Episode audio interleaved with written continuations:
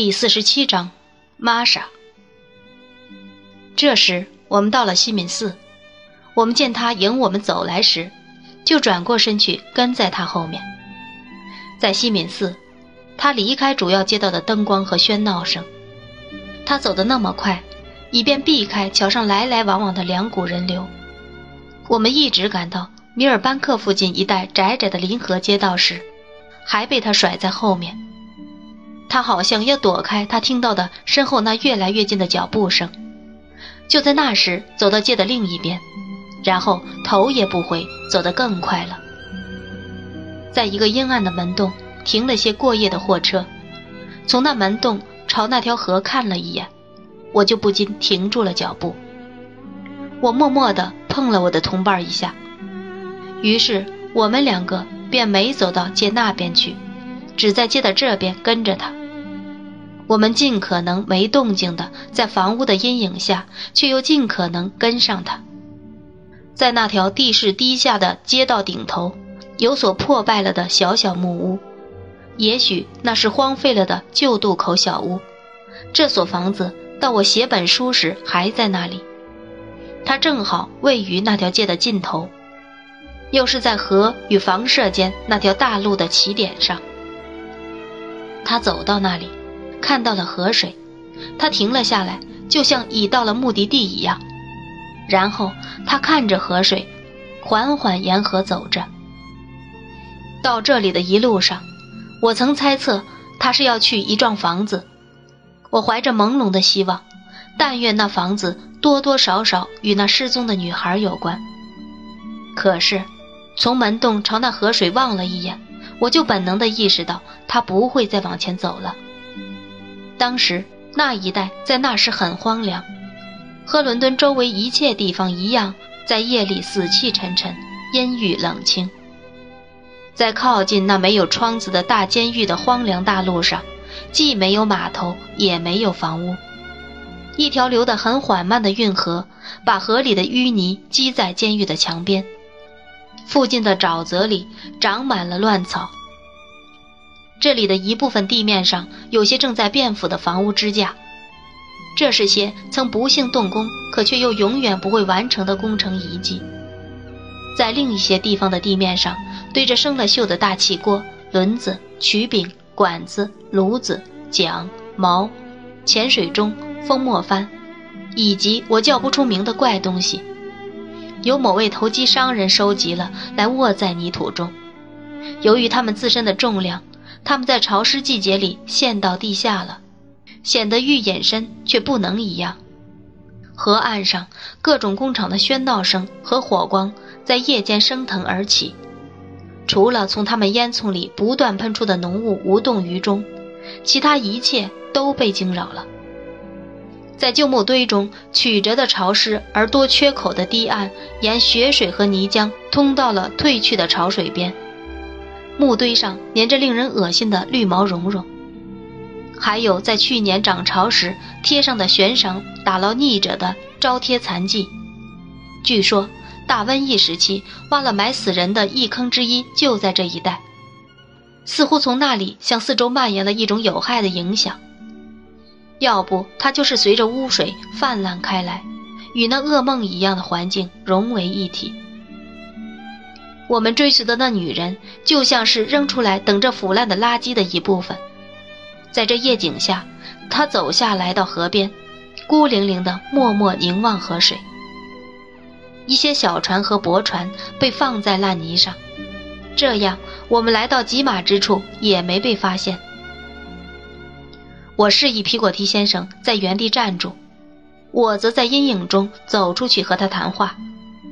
在向那孤单单的身影接近时，我不免有些发抖，因为看到他那么毅然地走到这阴沉沉的路近处，站在有许多桥洞的铁桥阴影中，看涨潮的河水中灯光曲曲折折的映像，这时我感到害怕。我觉得他在喃喃自语，我相信他一面认真地看水，一面取下肩上的披巾来裹起了手。他动作迟疑恍惚，不像一个清醒的人，反像一个梦游者。我看到也永远飞不了。在我抓住他胳膊前，他那没有理智的样子使我担心他会在我眼前倒下。我同时说道：“玛莎。”他尖叫了一声，用力要挣扎，我都担心我是否能抓住他了。可是，一只比我更有力的手抓住了他。他抬起吃惊的眼睛，看出那是谁的手后，便只挣扎了一下，就在我们中间倒下了。我们把他从水边搬开，搬到有些干湿子的地方，然后把又哭又呻吟的他放到地上。过了一会儿。他抱着充满烦恼的脑袋，在石头中间坐下来。哦，河啊！他激动地叫道：“哦，河了！”别说话，别说话，我说道：“镇静。”可他还是不断的那么说，重复叫道：“哦，河了！”我知道。他就是我的生活，他绝望的叫道：“我知道，我是他的，我知道，他是我们这种人的天生伙伴。他来自乡村，在那里他是清白的，爬过忧郁的街道，受了玷污而变得悲惨，就像我的生活一样，走向永远汹涌的大海。我只觉得我应该和他一起去。”我从来不知道什么叫绝望，只有从这种语气中才听出了他是怎么回事。我不能离开他，我不能忘记他，他日日夜夜在我心头，在这个世界上，只有他才配得上我或适合我。哦，可怕的河！我的同伴不动不出声地看着他，这时。我心头浮起一个念头，即使我对他外甥女的过去一无所知，我也可以从他脸上看出来了。无论是从画上还是在现实生活中，我都没有见过那样打动人的恐怖和同情交加的情形。他颤抖着，像要跌倒一样。他的手，因为他的样子让我发慌，我就去摸他的手，他的手冰凉。他神志不清，我小声对他说道：“不久，他就不会再这样说话了。”我不知道他要说什么，他的嘴唇动了动，好像认为他已经说了一样，可他只是用手指了指他。这时他又哭了起来，伏在我们前面，把脸藏在石头中间，像一尊象征失败和耻辱的卧像。我知道。只有等他不再这样后，才能和他说话。所以，他想去扶他起来时，我坚决地拦住了他。在他平静下来前，我们不声不响地站在附近。玛莎，我俯下身去，一面扶他，一面说道：“他大概想站起来离开，可他太软弱了，只好靠在一只船上。你知道。”这是谁？那个和我在一起的人是谁？他软弱的答道：“知道。你知道我们今晚在你后面跟了好久吗？”他摇摇头，他既不看他，也不看我，只是很感到羞耻一样的站在那里，一手像失去知觉似的抓着帽子和披肩，另一只手握成拳。支着前额，你平静点了吗？我说道。可以谈谈你在那个雪夜里那么关心的事了吗？我希望上天还记得那事。他又呜咽起来，不知说了些什么，为我没把他从门口赶开而谢我。我不要为我自己辩护。他停了一下，说道。我坏，我不可救药，我没任何希望了。可是，请告诉他，先生，他已经避开了他。如果你能对我宽厚点儿，告诉他，我绝不是他不幸的原因。没有人说你是那原因呢。我马上以诚待其诚的说道：“如果我没有认错人。”他断断续续的说道：“那天夜里，他那样可怜我，体贴我，那么仁慈的对待我，不像别人那样躲着我，而是那么帮我。在那夜里来到厨房里的人就是你，是你吗，先生？”是我，我说道。如果我有什么对他不起的事存在心里，他神情可怕的看着河水说：“我早就跳进水里去了。如果我和那事有半点牵连，我在那冬天连一夜也熬不过。”他逃走的原因已很清楚，我说道。你和那事毫无关系，我们完全相信，我们知道。如果我过去心地更好，我会对他有帮助的多。那女孩悔恨万分的说道：“因为他一直对我很好，他总那么和气的对我说话，那么不抱成见。既然我分明知道我是什么样的人了，难道我想把他弄成我那样？”我失去了一切生命宝贵的东西时，最使我难以忍受的，是我再也见不到他了。皮果提先生站在那里，一只手放在船的边沿上，双眼往下看，另一只手则捂住了脸。在那个雪夜之前，我从本镇的什么人那里听说了已经发生的事。玛莎哭道。令我心中最苦恼的念头，是人们会记得他曾和我很好，人们会说是我引诱了他。上帝知道，只要他能再获清白，我宁愿去死。由于他长期以来不习惯克制自己，那悔恨和悲哀的迸发之强烈，令人感到可怕。死，算不了什么，我能说什么呢？我想活，他叫道：“我想在那凄凉的街上活到老，在黑暗中走来走去，遭人恨，讨人厌。看太阳在暗淡的一排排房顶上出现，回忆正是那太阳曾怎样照进我的卧室，把我唤醒。只要能救他，就这样，我也愿意。”他倒在石头上。两手分别抓着些石头，紧紧地握着，好像要把这些石头揉碎。他不断扭动身子，两臂往前伸直了，转来转去，像是要遮住眼前那点光线。他低下头，好像那里的记忆太重了，他支持不住了。我该怎么办呢？他绝望地挣扎着说道。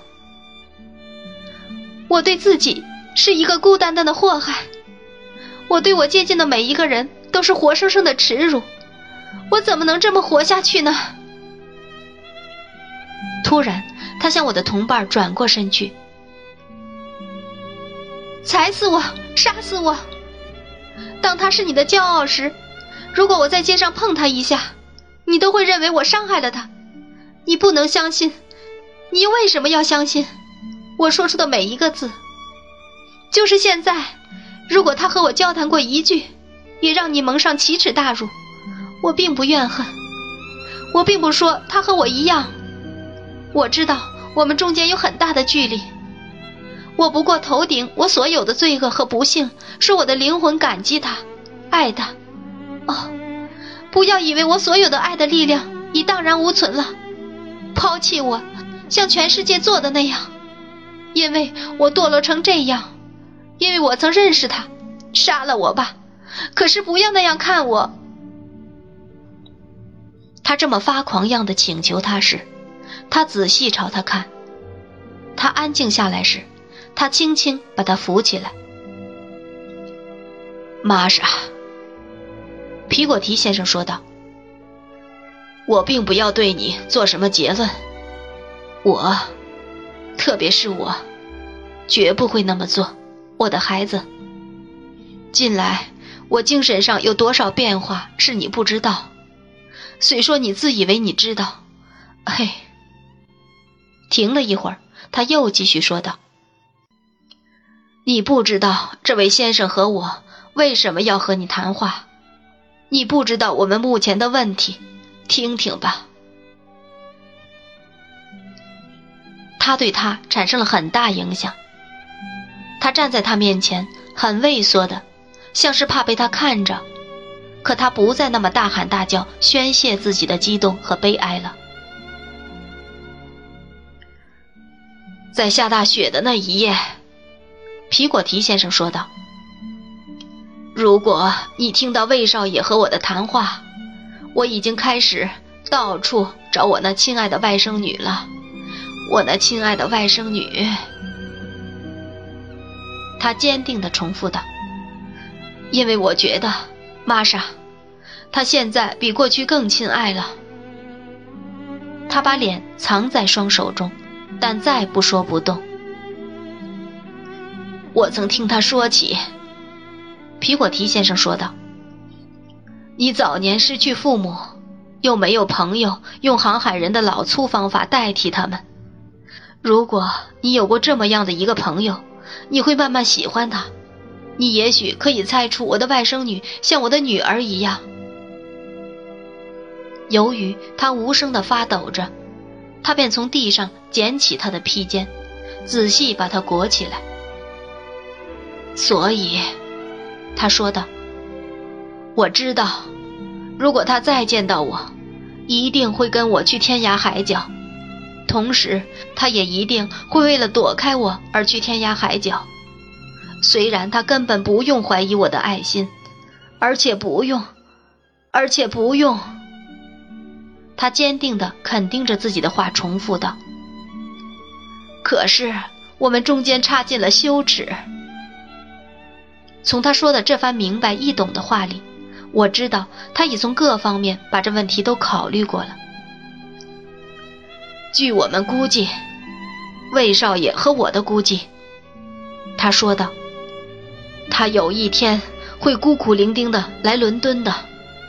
我们，魏少爷，我还有我们大家，都相信，在他遭遇的一切上，你像一个新生婴儿一样无辜。你说过，他对你和气、好心、温柔，上帝保佑他。我知道他是那样的。”我知道他永远那样，对一切人都那样。你感谢他，爱他，那就尽可能帮我们找他吧。愿上天报答你。他马上盯住他，这也是他第一次这么做，好像不相信他的话。你肯相信我？他吃惊的低声问道。完全，绝对。皮果提先生说道：“如果我找到他，就和他谈话；如果我有住处可让他分住，就和他住在一起，然后背着他来找你们，带你们去见他，对不对？”我们俩几乎异口同声答道：“对。”他抬起眼睛，郑重发誓。说要用全部心力来做到这事，他绝不动摇，绝不变心，绝不放弃一线希望。如果他没有忠于这责任，那么他现在为之努力的目的，也会弃他而去，使他比那夜河边上的他更可怜，更没希望。但愿人和神的一切救助都与他无缘。他并没有提高声音，也不是对着我们，而是对着夜空说。然后他静静地站在那里，看凄清的河水。